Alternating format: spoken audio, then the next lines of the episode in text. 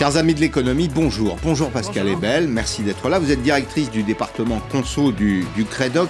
200 milliards d'euros. 200 milliards d'euros d'épargne en deux ans. Pratiquement un record battu. on va l'évoquer ensemble. La Banque de France a indexé ses calculs sur la situation sanitaire. Elle se dit, et à bon droit, je pense que les Français sont un peu inquiets, ils mettent beaucoup d'argent de, côté. Elle nous dit également que si l'on peut miser sur les effets de la vaccination, l'activité repartira normalement à la fin 2021. Et d'ici là, une espèce de sas, là, il y a une, une période intermédiaire pendant laquelle les Français probablement vont hésiter. Alors je dis en même temps cigales et fourmis, c'est-à-dire qu'ils ont très envie de consommer, mais euh, ils sont euh, prudents. Donc fin 2020, la Banque de France France nous dit en réalité que nous aurons, je parle au, futur, nous aurons épargné 130 milliards de plus que ce qui était prévu si on suit les courbes historiques, ça fait 130 milliards de plus. Et donc, c'est pour reprendre la formule d'ailleurs de la Banque de France et de son président, une réserve de croissance significative. Vous aviez déjà vu ça dans votre vie? Non, non, jamais. On n'a jamais, vu. On a atteint, 27% de taux d'épargne euh, au deuxième trimestre. C'est énorme. C'est considérable. Hein. Je crois que quelques pays dans le monde, la Chine, probablement, le taux d'épargne est très élevé. Mais enfin, en Chine, c'est parce qu'il n'y a pas de sécurité sociale ou, ou, pas de système de retraite. Ici, on a, on a tous les filets sociaux et malgré tout, on met beaucoup d'argent de côté. Est-ce que ça a une conséquence, puisque vous, vous observez la, la consommation, sur le panier moyen du consommateur en ce moment? Alors en ce moment, comme on a quand même euh, des besoins pour acheter pour Noël, comme en plus on a pu euh, ouvrir les magasins, on voit bien que c'est assez dynamique. Il n'y a pas une fréquence de magasins, les fréquentations sont plus faibles que l'année dernière, mais on fait des paniers moyens plus élevés. En fait, euh, ceux qui vont faire des achats, ils ont de l'épargne, donc ils, achètent plus. Ils vont peut-être se lâchent un peu, c'est ça Ils se lâchent un peu, un peu, et donc il y, a quand même un peu un rattrapage. Mais c'est vrai qu'il y a une dynamique forte. Hein. Par exemple, il y a une étude sur le jouet qui dit que la semaine du Black Friday, ils ont fait 30% de plus que l'année dernière. Donc sur le jouet, on pense qu'on va rattraper tout ce qui n'a pas été fait dans l'année. On était à plus 2% en 2019. Ils pensent qu'ils vont être à zéro, c'est-à-dire qu'ils vont euh, donc on se lâche sur le jouet, c'est-à-dire que les enfants ont fait des, cadeaux euh, là en ce moment. Alors le ticket de caisse, il peut avoir double sens. Soit on a acheté plus, soit on a acheté plus cher. Plus en quantité, soit on est monté en gamme. Alors bien sûr, sur le jouet, par exemple, euh, il y a une hausse de 15% des prix qui s'est faite sur le marché du jouet. Donc c'est-à-dire que comme il y a... Euh, ils ont sans doute euh, besoin de rattraper. Peut-être qu'il y a eu des problèmes avec les, fournisseurs. Euh, les matières ont peut-être augmenté. Donc on augmente les prix. Et sur certains secteurs, les consommateurs, comme ils ont besoin de ce qui est vraiment à la mode, hein, donc le ranking, là, évidemment, il y a la PS5, c'est en rupture, ah rupture de stock. Donc ça, ça fait monter tout le, tous les, dépenses en TV électroménager. Et puis, bah, c'est le ranking de ce qui est le plus vendu. C'est la poupée Barbie, parce qu'elle a réussi à mieux s'adapter en termes de schéma par rapport à quelques années euh, à être moins sexiste, à être plus. Euh, elle est plus dans l'air du temps. Elle est plus dans l'air du temps. Et le mm. deuxième, c'est le Lego, donc les jeux de Lego, parce qu'il y a une nostalgie, même des parents qui y jouaient. Et donc, c'est une valeur refuge. Alors, euh, Barbie, je ne suis pas sûr que ce soit fabriqué en France. Lego, de mémoire, c'est fabriqué au Danemark. c'est une société danoise. ça profite un peu aux jouets français ou pas? Alors, c'est vrai qu'il y a eu une relocalisation de, des jouets français. Et c'est vrai que ce qui marchait bien, c'était les jouets en bois. Il y a Mécano qui, qui s'est relocalisé. Euh, mais c'est vrai que là, on sent que bon, on essaye quand même de faire plaisir aux enfants, donc euh, on, essaye de, on, va plutôt acheter ce qui fait envie plus que d'essayer de, je, faire reviens, français. Je reviens au chapitre alimentaire, y compris dans ce dans ce domaine-là, il y a une, une montée en gamme de la demande. Oui, alors on voit vraiment que l'alimentaire, c'est un des secteurs qui s'en sort le mieux sur l'année. Euh, il y a d'autres secteurs hein, qui marchent super bien et qui font plus que ce qu'ils auraient fait s'il n'y avait pas eu cette pandémie. Il y a les bureaux, les buralistes, le tabac qui ah marche très bien. Pharmacie et l'alimentation. On ne vend pas que du tabac dans les tabacs. On, va pas, on, va pas, on ne vend pas que du tabac dans les tabacs, mais du coup, c'est l'activité du, du, tabac. d'accord, qui, qui, augmente. Non, c'est l'activité des buralistes hein, qui augmente, pas que du tabac qui est, vendu. Donc ça, c'est des secteurs qui, marchent très bien. Donc l'alimentaire euh, prend quand même à, ce qui ne se fait pas en restauration. Euh, après, sur l'alimentaire, on voit bien qu'à Noël, euh, on va voir ce, phénomène qu'on voit là depuis le tout premier confinement, où on est vraiment sur des achats gourmandises. Les secteurs qui marchent super bien, c'est tous les biscuits, chocolats, euh, danettes, etc. Tout ce qui est gourmand, raclette en ce moment, le fromage. Alors le fromage, il fait une super année. Et donc on sent bien qu'à Noël, euh, on achètera des, bons produits. Le plaisir est euh, le carburant de la consommation en ce moment. Alors voilà, c'est vraiment le carburant de la consommation. Pour... Oui, oui, ils en ont vraiment on en a besoin. Tous besoin. Voilà, c'est vraiment une, façon de réagir par rapport à l'anxiété ambiante. Hein. L'inquiétude a jamais été aussi pesante, l'atmosphère n'a jamais été aussi pesante. Euh, qu'en ce moment. Alors les Français sont en proie au doute, mais en même temps ils ont envie de, consommer. C'est ce mouvement du en même temps. Mm. Les Français sont très macroniens de ce point de vue. Hein. C'est je mets de l'argent de côté, mais je vais trouver des solutions pour essayer de consommer. Dès la fin du premier confinement, le premier confinement c'était euh, au printemps dernier, les crédits à la consommation avaient beaucoup augmenté. Donc les Français ont recours en ce moment au crédit à la consommation. Pourquoi? Parce que l'argent ne coûte euh, euh, presque rien. Est-ce que le phénomène se poursuit? Alors vraiment, il y a, sans doute, euh, donc ça a été un peu dénoncé par les associations de consommateurs, parce que la, moitié de ce qui est acheté en crédit à la conso, c'est l'automobile. En fait, hein. on prend un crédit à la consommation avant tout pour acheter une automobile. Donc, comme à la sortie du confinement, il fallait que les gens rachètent des voitures, donc oui. Euh, c'est pas un secteur qui va très bien. Hein. Ce qui marche le moins bien en ce moment, c'est réparation auto, carburant. Donc, euh, il y a eu un peu de rééquipement. Il y a un, un petit peu, de, rééquipement, Un peu. Un petit peu, mais dans, dans, les secteurs du commerce qui, qui, vont le moins bien, euh, juste au-dessus de l'hébergement, euh, c'est la vente de carburant. C'est-à-dire que les gens ne se déplacent plus, donc euh, ils vont plus en vacances, donc ils ont beaucoup moins dépensé. Donc ils ont moins utilisé, ils ont moins roulé avec leur voiture, ils ont peut-être moins besoin de la changer. Et donc, il y a des acteurs qui incitent. Donc, dans ce qui marche bien, c'est vraiment euh, l'électroménager, TV, enfin, avec cette PS5, mais aussi on rachète des télés. Et donc, c'est des secteurs où, en effet, sur des biens d'équipement sur lesquels on utilise du crédit. Donc, on pousse à. Alors, c'est une, c'est une consommation très tournée sur le, ménage, sur la, sur la, sur la maison, en réalité. Mm. C'est un mouvement, c'est un mouvement qu'on n'a pas encore euh, parfaitement perçu. Alors, on le vit, bien sûr, parce mm. qu'il y a beaucoup moins de sorties. D'abord, il y a moins d'occasions de sortie donc par ah définition, il y, a, moins de sorties. Mais on voit que cette année, une grande partie de la consommation est orientée vers l'amélioration de l'habitat. Euh, c'est la maison, c'est le jardin, et puis c'est tout ce qu'on évoque, les achats plaisir, la famille, les enfants. On est orienté vers les enfants, vers les petits-enfants. Sans doute, c'est dans cette direction qu'est fléchée la conso. Tout à fait. Donc il y a vraiment tout ce qui concerne l'équipement du foyer. Euh, le meuble, il, a, il avait vraiment rebondi après le premier confinement, mais là, euh, au global, on voit bien que ça, a rebaissé. Le bricolage, par contre, ça continue de bien se développer. Euh, donc, on a vraiment tous ces secteurs de l'intérieur de la maison. Il y a un secteur qui a récupéré aussi, c'est les fleuristes.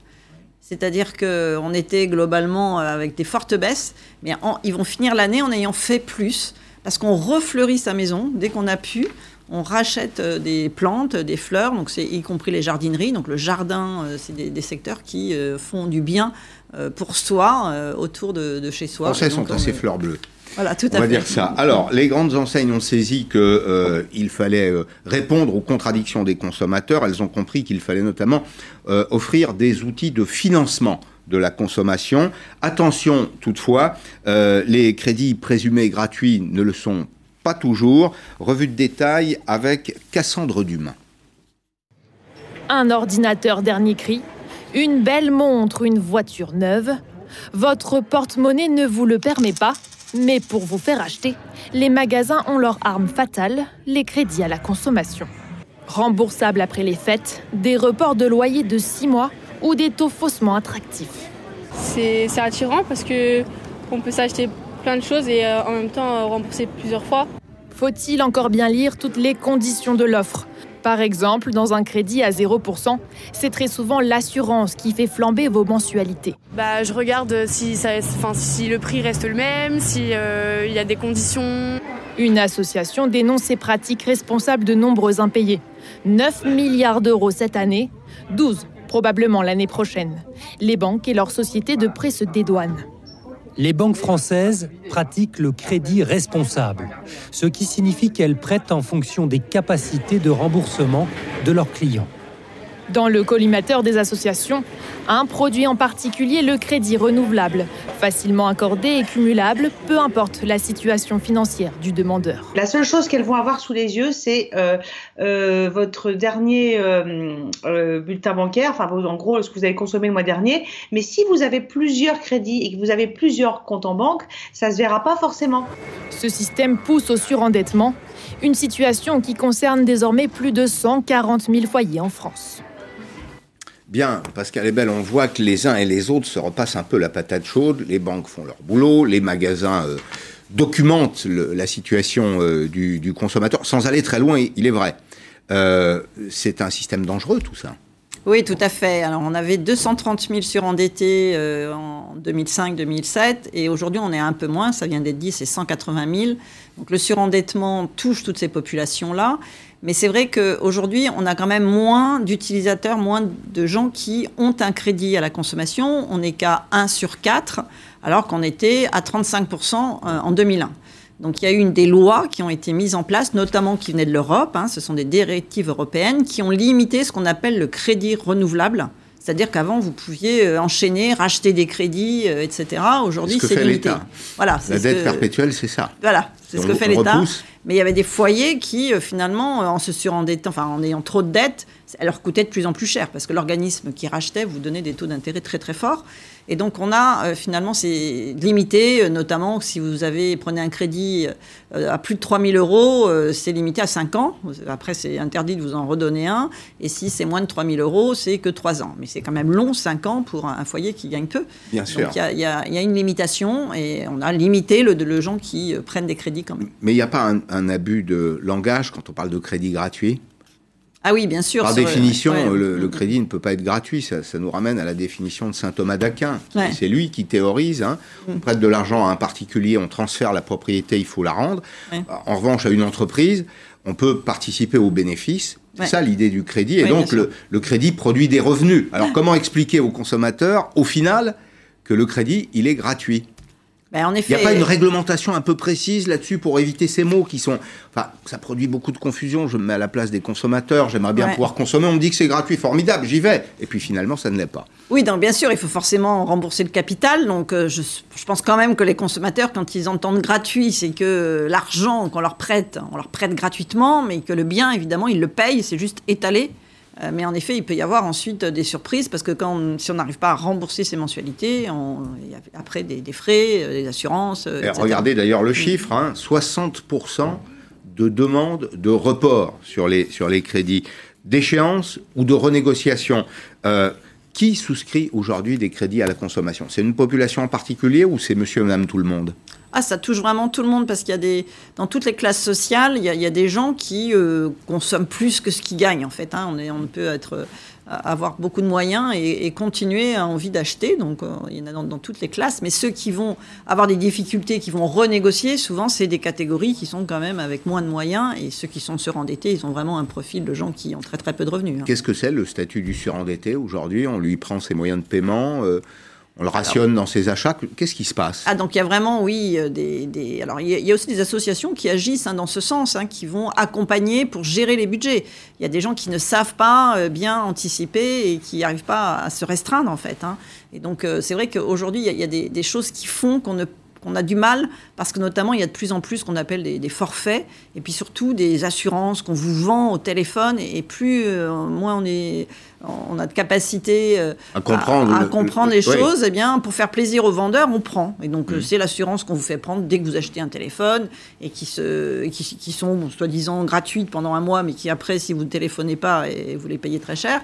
Donc, il y a tous ces, tous ces mm. pièges qui font euh, qu'il euh, y a des, catégories de population qui, en effet, doivent être aidées pour gérer euh, leur budget. Donc, sur le surendettement, il y a quand même des, aides sociales qui, enfin, qui, vont. Il y a des discussions, on les aide à. Et puis, on peut leur enlever leur dette quand même. Il y a, cette question-là. Mais on peut lever la dette. On peut lever la dette.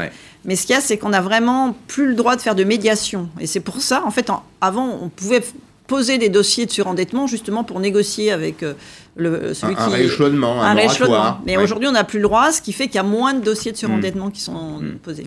Deux mots, encore deux questions avant de se séparer. Les dépenses contraintes, est-ce que, bien sûr, les dépenses contraintes, hein, les, dépenses préengagées, celles contre lesquelles on ne peut rien, elles augmentent très significativement euh, en ce moment. C'est probablement ce qui est à l'origine du malaise des, consommateurs, une partie d'entre eux en tout cas, sur leur ressenti, sur le reste, bien sûr. le reste à consommer en réalité.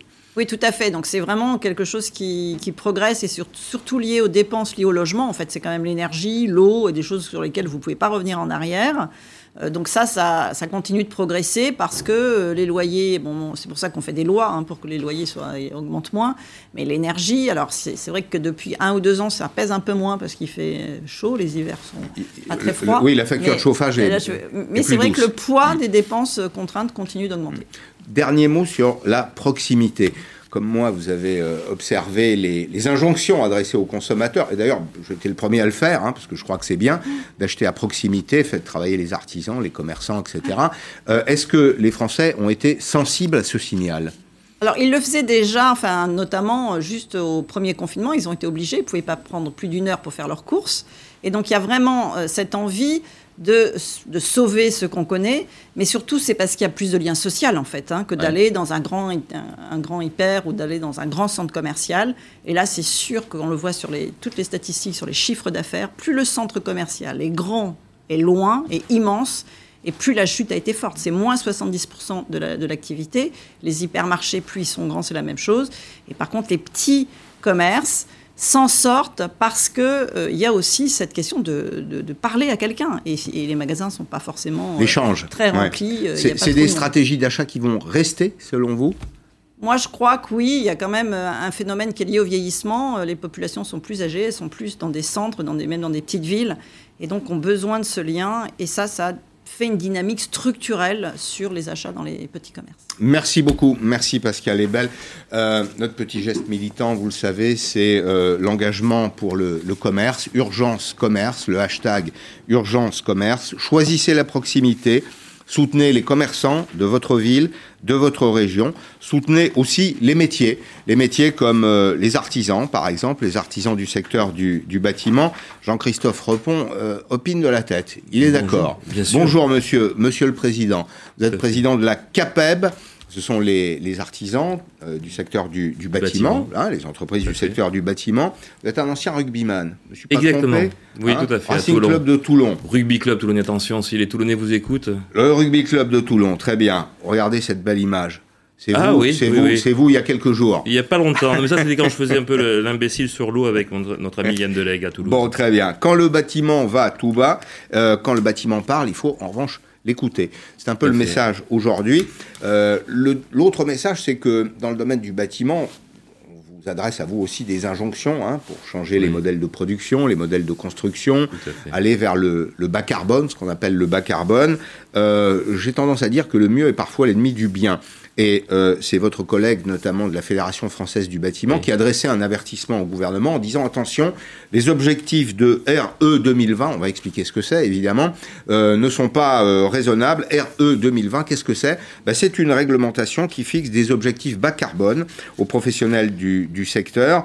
alors, est-il exact d'ailleurs que c'est euh, éléments n'ont pas été discutés avec vous, avec les professionnels Nous avons discuté pendant deux ans sur euh, un phénomène de E plus C moins, c'est-à-dire qu'on réfléchissait déjà sur le carbone, mais euh, la sortie et, la vision un peu politique qui a été annoncée il y a peu a été un peu surprenante par rapport justement à la RT, donc on passe du thermique au carbone.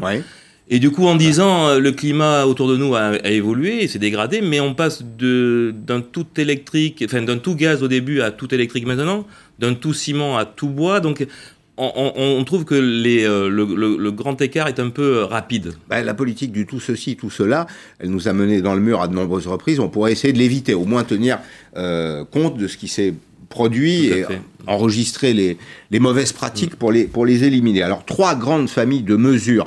Vous allez voir pourquoi ça nous concerne. Ça nous concerne parce qu'il s'agit non seulement de la rénovation de l'ancien, le stock, mais il mmh. s'agit aussi de la, construction de, de, logements neufs et nous en manquons beaucoup en France. Donc, ce qu'on vous demande aujourd'hui, c'est le renforcement de l'isolation des bâtiments. Jusque-là, rien à dire. C'est la suppression du chauffage au gaz des logements. Euh, il y a quelques jours, je, je montrais un message euh, qui euh, émanait d'un élu disant en substance pas très cohérent tout ça. Il y a des primes sur les chaudières à gaz et en même temps, on nous dit qu'il va falloir supprimer le chauffage au gaz et réforme de la, de la construction. Euh, la réforme de la construction, qu'est-ce que c'est exactement? C'est aller, comme vous le dites, vers le tout bois alors, la, difficulté qu'on a actuellement, c'est qu'on mélange deux sujets majeurs qui sont et la rénovation et le neuf. On a d'un côté euh, les effets d'annonce du ministre qui sont plutôt très favorables à la rénovation thermique des logements, que ce soit dans le privé ou même les, logements publics. Euh, Madame Vargon l'a annoncé récemment, 4200 chantiers de, la, de, financement public pour rénover les, les éléments publics. Ça, c'est la rénovation. Et puis derrière, on a, dans le même temps, et c'est à la mode, la RE qui est sur le neuf. Donc on a deux, deux sons de cloches différents qui sont, d'une part, quand on construit dans le neuf, pour 2021, dans le logement individuel, le plutôt électrique, donc décarboné, puisque mhm. nous sommes nucléaires, donc pas d'énergie fossile, donc le gaz. Et puis d'autre côté, nous avons dans le collectif en 2024 également la même méthode, c'est-à-dire pas de carbone, ça veut dire du bois plutôt, ça veut dire qu'on passe d'un... Les, Français sont... Je vous arrête parce que les Français sont très attachés à la pierre. Quand on dit euh, j'investis dans la pierre, c'est pas simplement une image. C'est le réel. Enfin, dans l'esprit d'un Français, tous les Français qui sont allés aux États-Unis considèrent les, les maisons américaines en bois euh, comme peu valorisées. Euh, là, il y a d'abord une représentation de valeur. Est-ce que une maison en bois aura la même valeur symbolique qu'une maison en pierre? Je ne vais pas me mettre la filière bois euh, face à moi. Non, non, on les aime beaucoup. On les aime beaucoup. Mais, mais c'est vrai qu'il euh, il me semble inopportun d'opposer les filières. En, si peu de temps, voilà, et que euh, les modèles dites pour les énergies dites hybrides ou que les circuits de proximité, la pierre, si on a des carrières à côté qui sont valorisantes, bien isolées, la pierre peut faire aussi l'analyse du bas carbone. Donc je pense que ce qui nous manque là, c'est le temps, parce que euh, les effets d'annonce ont été la semaine dernière. Il y a 1800 plages à, lire et à, et à, analyser avec des modules de calcul qui nous sont un peu éloignés. Donc, euh, et on doit rendre cet après-midi, en même temps que je vous parle, euh, au Conseil supérieur de la construction, un avis. Donc, on a demandé un peu de temps pour avoir un avis, puisque derrière, il s'agit d'emploi, de filières, et aussi de ne pas affoler les particuliers qui, dans une période de Covid et de confinement et de difficultés d'activité, il ne faut pas qu'on mélange justement ce qu'on essaie de, qu'on fait un peu, la rénovation, le neuf, l'habitat particulier, l'habitat mmh. collectif, et de dire que demain euh, il n'y a plus de gaz dans les habitations, euh, ce n'est pas ça, puisque on peut dans la rénovation continuer à travailler sur le gaz. Oui, c'est ça. Il faut pas. Alors, oui, il faut dire les choses très clairement. Beaucoup de pédagogie. C'est pour l'avenir. Voilà. Hein. Euh, on, rappelle les, les, éléments. Il y a essentiellement en France évidemment du stock. C'est ce qui existe aujourd'hui, et celui qui a investi dans une chaudière à gaz n'aura pas à la démonter dans l'année qui vient. Parce qu'on a vu les, derniers, les derniers effets d'annonce sur le fuel, il y a eu euh, un maximum de ventes de chaudières fuel. Donc il faut que quand on passe du fuel au fuel hybride, on ne fasse pas l'effet inverse de vente du, stock de fuel. Donc il faut qu'on soit sur la mesure, voilà. Et nous, ce que nous demandons dans la partie, euh, euh, puisque je représente les artisans du bâtiment, donc plutôt les petites structures, une mesure et qu'on n'ait pas d'effets d'annonce qui viennent contre-performer par rapport à ce qu'est-ce qu'il leur a pris là? Pourquoi euh, autant d'empressement? Ah, J'imagine qu'il y a euh, un contexte avec la Convention citoyenne et, des obligations de résultat. Donc, euh, on ne peut être que favorable à l'analyse et à la vision du, de, l'immeuble bas carbone. On, Bien sûr. on ne peut être que favorable. Mais donnons-nous du temps, mesurons. Vous avez demandé du temps. Est-ce que vous mmh. l'avez obtenu? Sur l'analyse du Conseil supérieur de la construction, nous avons déjà euh, jusqu'au mois de, janvier pour continuer à, faire notre vos 1800 pages. Voilà, les 1800 pages, l'analyse. Bon, très bien. Vous avez des travaux pour euh, les vacances. Oui, on a de, quoi Alors, faire pour les on va regarder en image, on va partager ce reportage puisque vous parliez du bois. Le bois, il a beaucoup d'avantages, comme euh, le montre ce, ce, reportage de Garance Pardigon en banlieue parisienne. Mais c'est, comme vous le dites, le rythme de la transition qui pose problème. C'est un matériau qui révolutionne la construction des bâtiments. Bienvenue sur le plus gros chantier de France en bois massif. Donc là, on est dans un appartement. Exactement. Un appartement. On est situé au quatrième étage. Là, nous, on est sur deux types d'essence euh, sur cette résidence. C'est le sapin et l'épicéa.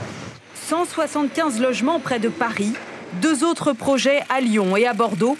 Ce promoteur immobilier enchaîne les chantiers depuis 5 ans depuis la signature des accords de Paris sur le climat. C'est des bâtiments qui sont très bien isolés. On, va pouvoir diviser de 4 à 5 fois en fait sa facture énergétique par rapport à un, bâtiment ancien. Ces nouveaux bâtiments sont compatibles avec une réglementation de plus en plus exigeante. Encadrement des matériaux, interdiction du chauffage au gaz dès l'année prochaine, lutte contre les passoires thermiques. Ce pavillon, par exemple, vient d'être isolé avec une fibre écologique. 35. Ce sont des matériaux issus de l'agriculture ou du recyclage. Donc ici, la fibre de bois est issue de, de, de scierie et donc des déchets de scierie. 50% plus cher qu'une fibre classique. Pour le propriétaire, la facture s'élève à 2000 euros. Même avec 312 euros d'aide de l'État, le reste à charge reste conséquent. Non, je vais voir sur le temps l'isolation, mais enfin, vu les matériaux utilisés, euh, je pense qu'il n'y aura pas de problème. Il va rentabiliser l'opération en baissant sa consommation d'énergie. Selon cet expert, l'isolation des logements reste le point faible du secteur du bâtiment. Il faut compter 30 ans euh, pour rénover euh, tout le parc qui doit être rénové. On a beaucoup construit dans les années 70 et donc dans ces années-là, la, la performance énergétique des bâtiments, ce n'était pas vraiment le sujet. Un parc énergivore de près de 5 millions de logements. Faute de travaux, ces passoires thermiques seront interdites à la location et à la vente d'ici 2028. Jean-Christophe Repon, qui est le président de la CAPEB, est avec moi. On vient d'avoir un exemple parfait là, à commenter. 1800 euros. C'est la, la, facture pour ce le particulier. Reste à charge. Oui, le reste à charge pour euh, isoler son, son, son habitation. C'est une maison individuelle. De l'autre côté, il faut bien qu'il y ait, c'est une équation. De l'autre côté, il y a euh, un modèle d'économie d'énergie. Mais combien de temps pour amortir un tel investissement? 1800 euros, ça fait un peu d'argent. Sur vos notes de gaz ou d'électricité, euh, il y a probablement un échéancier très long avant d'arriver à la neutralité financière. C'est la difficulté de l'investissement dans la rénovation, dans les passoires thermiques. Alors là, on n'est plus dans, dans, le neuf et il faut faire attention. Dans le sujet, on voit bien deux différenciations, ouais. les passoires thermiques et les futures constructions. Donc on a deux entités différentes de chantier. Nous, les artisans, nous sommes massivement, euh, trava nous travaillons massivement sur la rénovation. Et, et ce que nous disions aux, aux gouvernants, c'est que c'est vrai que le reste à charge reste encore trop important pour pouvoir investir et avoir cette oui. fibre citoyenne. Quoi. Ouais, Parce ça. que quand on se lève le matin dans nos ménages, on se dit pas chérie, euh, est-ce que je vais faire 20% de consommation en Non. moins dans l'année on va plutôt dire est-ce qu'on part en vacances, qu'est-ce qu'on fait la- le mois prochain? Et donc c'est pas la priorité. C'est pour ça que nous nous engageons dans cette réflexion une TVA à taux réduit sur l'ensemble de la rénovation. C'est- pas, c'est pas la question que les gens se posent, mais c'est c'est quand même une question qui est, qui est préoccupante. société, bien moi, j'investis de l'argent, je voudrais qu'il y ait un retour. On m'a promis qu'il y aurait un retour. Il faut pouvoir le, le montrer et le, le modéliser. Je reviens aussi sur le reportage là. Donc là, on parle de l'ancien, la rénovation. Mhm. Je reviens au neuf là. Le neuf. Les, les bâtiments en bois. Euh, ça donne un peu le tournis là quand on a cet ingénieur qui dit voilà je suis au quatrième étage c'est que du bois. Le bois c'est aussi solide que la pierre. Visiblement oui, puisque, puisque les, les études ont été faites pour pouvoir le faire et qu'on a beaucoup d'extensions, notamment euh, des surélévations qui sont en, en bois et ça c'est une plus-value en temps de réalisation, en temps de travail et, et en poids euh, sur formidable le... mais c'est un problème culturel aussi On aura du mal, nous les Français, à, à, à miser tout sur, sur le tout bois. On est vraiment, vous le disiez vous en introduction, euh, beaucoup sur la pierre et, et, et, et on veut Mm. se rassurer. Mm. On n'a pas de maison euh, nomade comme euh, aux États-Unis. On met Alors, pas sa maison sur, euh, c'est ça sur une remorque. On fait un peu la guerre au ciment en ce moment, Oui. au parpaing, parce qu'on estime qu'il y a une intensité carbone relativement élevée, et pourtant ils font beaucoup de progrès. Je vais vous dire ce que ça me rappelle. Ça me rappelle le dossier du diesel. C'est vrai que pendant très longtemps, le diesel a été très polluant. Mhm. Et puis c'est au moment où le diesel a fait des progrès techniques et technologiques remarquables, où son empreinte carbone a beaucoup baissé, qu'on va le supprimer. Et bien là, c'est à peu près la même chose. Donc, dans votre cahier des charges, il y a la question de l'isolation, il y a la question des matériaux. On veut des matériaux plus neutres, du parpaing, du ciment bas carbone. Eh bien, le groupe Bouygues, notamment, euh, travaille avec un fournisseur de ciment qui s'appelle Hoffman Green Cement, cement ciment Ouais. en anglais, euh, dont l'empreinte carbone est inférieure de 40% à bah, un ciment euh, relativement classique. Là aussi, on, voit que de temps en temps, on a du mal avec le réel. Enfin, il faut, il faut accepter l'évidence telle qu'elle est. Quand on fait des progrès techniques, il faut pouvoir en profiter. Il ne faut pas les mettre de côté, non? Je pense que c'est le calcul final de la construction qui doit être euh, évalué. Je pense que les industriels ont compris euh, le, marché et les, et les, euh, les, les, les- vraiment les, le matériel impériaux qu'il faut gagner. Mm. Je pense qu'ils ont commencé à travailler. Tous, tous, tous les matériaux ont, ont évolué. Et il ne faut pas fermer la porte. Voilà, nous, ce qu'on essaye de dire euh, dans l'artisanat, c'est qu'il est important de pouvoir avoir une pluridisciplinarité des, des, des, des, des, offres. Euh, il ne faut pas qu'on se cloisonne. Et, et il ne faut pas faire peur aux consommateurs en disant on passe d'un tout à, à autre chose. On a bien vu que dans le médian. Tout et- ciment, tout bois, Voilà. et puis demain peut-être il faut chose, rassurer, ouais. puis, puis, puis derrière, c'est des métiers. Je suis Bien désolé, sûr. il y a des, comp- compétences, il y a des technologies, il faut avoir la capacité de répondre à la commande. On ne fait pas en 4 ans, euh, déjà la production bois, euh, il faut qu'elle soit présente et qu'elle puisse euh, être au niveau de- de- des chantiers, et puis il faut qu'on ait les compétences. On ne va pas transformer un maçon en 3 ans pour en faire un charpentier. Donc il y a des métiers, il faut respecter ces métiers, il faut respecter les filières. Donc là-dessus, c'est Un peu la- de temps, c'est la ça que vous dites. consultation. Oui, oui. Ouais. Nous, nous, on refuse pas du tout le, le changement. On est pour que euh, ces nouvelles constructions soient intelligentes et elles, soient citoyennes, mais elles- elles nous laissent le temps de pouvoir construire euh, Et intelligemment. puis il y a une autre dimension, c'est un peu la question de confiance. Le changement, il doit être vertueux aussi. Et la vertu, c'est dans le prix. En tout cas, c'est comme ça que le consommateur le, le perçoit. Tous ces, tous ces éléments qu'on approuve, hein, c'est bien euh, baisser l'intensité carbone du ciment, des parpaings, euh, des matériaux de construction, l'isolation thermique, parfait, j'achète. Mais à quel prix? Et là, on a encore du mal à, à calculer. Alors, il nous faut en trois jours avoir une, une étude qui nous permette de voir le surcoût. Alors, euh, nous évaluons une dizaine de pourcents, mais nous n'avons pas la- le mode de calcul qui a été choisi pour la RE 2020. Donc, on a au- normalement aujourd'hui euh, les, euh, les résultats de cette étude. Donc, on doit nous analyser en deux jours euh, le travail Mmh. de deux ans. Donc, ça va être compliqué, mais il y a inévita- inévitablement un surcoût. Qu'il y ait un 10%, surcoût- une maison, une maison à 200 000, elle vous coûtera plutôt 220, 230, 240. C'est ça. C'est certain. C'est pas Donc- une limitation donc, à la construction? Comme on n'est pas déjà dans une activité euh, sur le neuf qui est euh, Florissante. fabuleuse, florissante, Ouais. Mm. euh, bien évidemment que à- donc euh, sur les collectifs à 4 ans et dans le neuf euh, dans un an, donc Mm. c'est l'été hein, quand même. euh, Il y a déjà un surcoût euh, de, de, de- de construction. Est-il exact que les maires écologistes élus dans les grandes villes revoient les plans euh, d'urbanisme et interrompent les chantiers? Euh, qui avaient déjà été votés, les projets qui avaient déjà été votés Il y a plusieurs régions qui font remonter ces, ces problématiques-là et on sent bien une crispation. Et ce qu'il nous faut pas actuellement, nous, dans l'activité du bâtiment, c'est une crispation. On a, on a pu maintenir une activité malgré le confinement et, euh, et nous, nous tournons bien évidemment plus dans la, dans la rénovation que dans, dans le neuf. Mais si on a une crispation et, on voit bien que dans le, grand public et, c'est, vos téléspectateurs, c'est vraiment ça. On, crée le trouble. Euh, on, fait un sujet où on parle de la réno, on dit mais dans le neuf il y aura plus de gaz. Donc du coup moi je suis dans la réno. Est-ce que ma chaudière gaz elle est valable ou je dois la changer Mhm. Et là on sait plus et on voit bien que c'est contre-performant par rapport à ma prime rénov Mhm. et les effets d'annonce et la volonté de lutter contre les, les passeurs thermiques. Mais j'en reviens à mes maires euh, écologistes, parce que vous n'avez pas tout à fait répondu à la, à la- à la question. Vous allez le faire euh, maintenant. C'est des positions de principe ou c'est simplement pour vérifier le contenu des dossiers? J'imagine que c'est pour vérifier le, contenu du dossier, puisque euh, on peut pas euh, aller contre la capacité de pouvoir construire malgré tout. C'est pas sûr. C'est des maires qui préfèrent les arbres aux habitants. Tout à oh, je, je saurais pas, bon, je vais pas euh, les défendre, mais j'imagine bien quand même qu'ils ont des électeurs et qu'ils ont aussi une capacité à répondre à la commande des, des citoyens qu'ils ont, qui vont habiter chez eux. Donc j'imagine qu'il doit y avoir un juste milieu. Mais c'est cette RE qui vient un peu plus perturber déjà le marché du neuf. J'ai bien compris. Merci beaucoup, Monsieur Merci le Président. Euh, tout le monde aura compris qu'il y a un vrai problème, qu'il faudra pouvoir le, le- le traiter. Euh, Et être consulté. On a besoin, bah, bien sûr, on a besoin de construire des logements neufs en France. hein. Il en faudrait 500 000 pratiquement chaque année en France pour retrouver à peu près un équilibre entre 500 l'offre et 000 la et demande. 500 000 rénovations. Bah voilà, bon, donc il faut construire.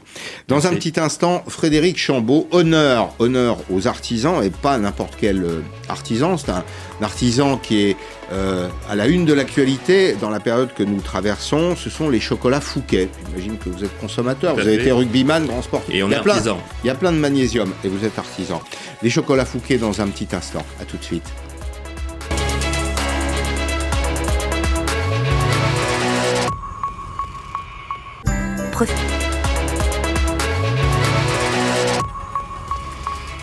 Périscope rend hommage aux artisans et aux artisans d'excellence dont vous êtes, Frédéric Chambaud. Bonjour, merci d'être là. Vous représentez les chocolats Fouquet. Vous êtes déjà passé à la 5G, vous, puisque c'est la cinquième génération, je ne me trompe pas Tout à fait. Vous allez vers la 6G. C'est bien, vous êtes en avance sur votre temps. Euh, les chocolats Fouquet, euh, créés en 1852. C'est exact. 1852, deux boutiques à Paris, une entreprise familiale, euh, du 100% euh, made in France. Les Français adorent le chocolat, particulièrement euh, en cette période, quoique je pense que c'est un produit qui est désaisonnalisé aujourd'hui, c'est-à-dire qu'on le consomme à peu près euh, à tout moment de l'année, mais vous avez quand même vécu une année terrible, même si on a des chiffres qui nous disent que par foyer, on consomme 8 kilos de chocolat. C'est beaucoup quand on se représente ça, euh, il, faut faire des, il faut faire des efforts. 8 kilos de chocolat par an, mais une année difficile pour vous dans ce secteur. Oui, tout à fait. Alors, 8 kilos, c'est tout produit de chocolat confondu. Donc, tablette, pâte à tartiner, barre chocolatée, donc pas exclusivement le bonbon de chocolat. Alors, une année difficile, oui, parce que la crise s'est déclarée le, 15 mars, en l'occurrence le confinement, et euh, nous étions trois semaines avant Pâques. Or, Pâques, ça reste une saisonnalité forte pour le chocolat. Euh, nous ne sommes pas totalement désaisonnalisés sur l'année malgré tout. Donc Pâques et Noël sont deux périodes piques. Ce que je veux dire, c'est que les habitudes de consommation ont quand même beaucoup changé. C'est devenu un produit, vous avez vu les assortiments dans la distribution, dans le commerce, très large. Sur la tablette, oui, ça devient un produit de consommation euh, quasiment quotidien. Mais euh, l'année a été difficile parce qu'effectivement, on n'a euh, on pas eu de Pâques. Pâques a été annulé par la crise. Mmh. Et euh, au sortir de cette crise, on est rentré dans une période qui, traditionnellement, pour le chocolatier, notamment l'artisan, n'est pas une chocolatier, n'est pas une période d'activité très forte. Mmh. À partir du mois de juin, juillet, août, on vend quand même malgré tout moins de chocolat. Et là, on, est on s'est retrouvé confiné début du mois de novembre avec beaucoup mm. d'inquiétudes sur la façon dont allait se passer les fêtes de Noël, qui là, pour le coup, sont une période euh, critique. Pour bah, J'évoquais tout à l'heure le retour de la consommation avec Pascal Ebel du, du Crédoc. Ça vous concerne aussi? Alors, euh, les premiers jours de décembre, là, ces 15 premiers jours sont plutôt encourageants. On uh-huh. s'aperçoit tout au moins qu'on n'est pas en baisse en ce qui me concerne par rapport aux années précédentes qui est déjà quelque chose d'important. De, sauver les meubles. On sauve les meubles et on s'aperçoit que l'habitude de consommation. Là, typiquement, on s'aperçoit vraiment que l'habitude de consommation a changé sur cette période. Qu'est-ce, qu'on, qu'est-ce qui a changé? Ben, On voit. Euh, alors, je suis à Paris, vous l'avez précisé, donc c'est particulier. Hein. Paris, il y a assez peu de touristes, il y a encore du télétravail largement répandu dans le bureau. Donc, mhm. le, contexte est un peu particulier, mais on s'aperçoit qu'on a moins de trafic en boutique, clairement. Euh, que les, la vente en ligne euh, explose. Alors quand je dis explose, historiquement, on faisait pas, on n'est pas Amazon, donc on faisait pas des parts de chiffre d'affaires euh, dramatiques. Mais malgré tout, on s'aperçoit qu'il y a un vrai gap entre l'avant et l'après. Et euh, les, entreprises aujourd'hui euh, qui ne peuvent pas organiser d'événements de fin d'année ben, ont tendance à commander, consommer et à nous imposer une logistique assez compliquée de livraison, d'expédition un peu partout en France. Mmh. Ah, c'est à la charge du demandeur ou c'est à la vôtre? Ah, Qui paye? Ah, Le demandeur paye, on exécute. Vous exécutez, très bien. Alors, les Français aiment beaucoup le chocolat, et d'ailleurs, euh, comme vous allez le constater avec moi, ce sont les consommateurs qui en parlent le mieux. On mange 3-4 euh, morceaux par jour. Ce que je préfère, euh, c'est la poudre de cacao et me faire le chocolat chaud avec de la poudre pure. J'en achète pas parce que je sais que j'ai trop à manger sinon. Je dois un peu me contrôler, mais si je pouvais, j'en mangerais sans limite. Alors oui, il y a ceux qui disent sans limite, il y a ceux qui disent j'en mangerai trop, n'en achète pas. Est-ce que le niveau d'exigence du consommateur a, augmenté? Euh, J'évoque très régulièrement ce qu'on appelle la consommation responsable. Bon, très bien, c'est un bon principe, euh, c'est le partage de la valeur, c'est la traçabilité des produits. Est-ce que ça euh, vous concerne aussi? Est-ce que vous vous engagez dans ce domaine?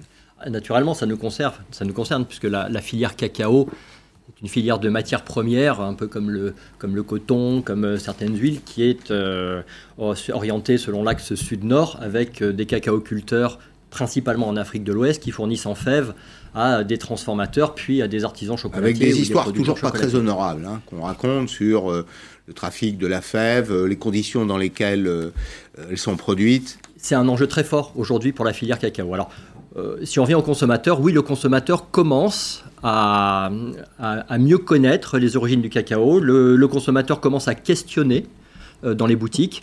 Donc effectivement, le niveau d'information et la préoccupation est là. Euh, pas encore excessivement répandue, mais elle est là. Euh, c'est pour ça que nous, artisans, puisque effectivement je suis également président de la Confédération des chocolatiers de France, mmh. donc qui représente l'ensemble des, des, artisans et PME fabricants de chocolat, à peu près 1600 entreprises en France, euh, on a engagé un projet euh, de, définition d'une filière plus éthique, plus valorisée euh, avec le Cameroun, en partenariat avec le Cameroun, puisque l'opportunité s'est présentée. Et, on est en train de monter le projet. On a même créé un club qui fédère l'ensemble des chocolatiers qui souhaitent s'engager dans cette démarche. L'objectif étant de montrer qu'on est capable de rétribuer un cacaoculteur de la bonne manière, euh, en, lui apportant des bonnes pratiques agricoles, en lui montrant qu'on pouvait créer de la fève et fabriquer de la fève de bon niveau mhm. pour que les chocolatiers français puissent mhm. l'utiliser derrière. Deux mots des prix. Est-ce que les prix ont augmenté? Est-ce qu'il y a de la modération dans le domaine euh, tarifaire? C'est un produit qui coûte cher aujourd'hui. C'est un produit qui coûte cher. Euh, alors là, c'est di- c'est difficile à dire. On vend euh, le chiffre d'affaires du chocolat en France, c'est à peu près 3 milliards d'euros par an. 325 458 tonnes Oui. Pour En être France, tout à fait tout à fait. précis, en France. Un petit peu plus de 3 peu milliards d'euros de, 3 chiffre d'affaires. d'affaires. 30 000 emplois. C'est pas une filière euh, marginale. Hein. Non, non, non, tout à 30 fait. 000 emplois, ça commence à, ça commence à peser.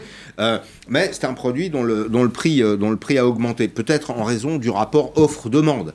Tout à fait, tout à fait. Et Ça puis, commence euh, par ça. Et puis, euh, il y, a, il y a les artisans chocolatiers qui travaillent principalement sur des fèves euh, un peu plus nobles issues d'Amérique centrale, euh, qui s'engagent dans des projets comme, comme ceux qu'on a lancés, euh, et qui, qui ont une, une historique de recettes, une Mhm. tradition de recettes, un savoir-faire qui font qu'effectivement, bah, le, le chocolat, le chocolat s'est renchéri.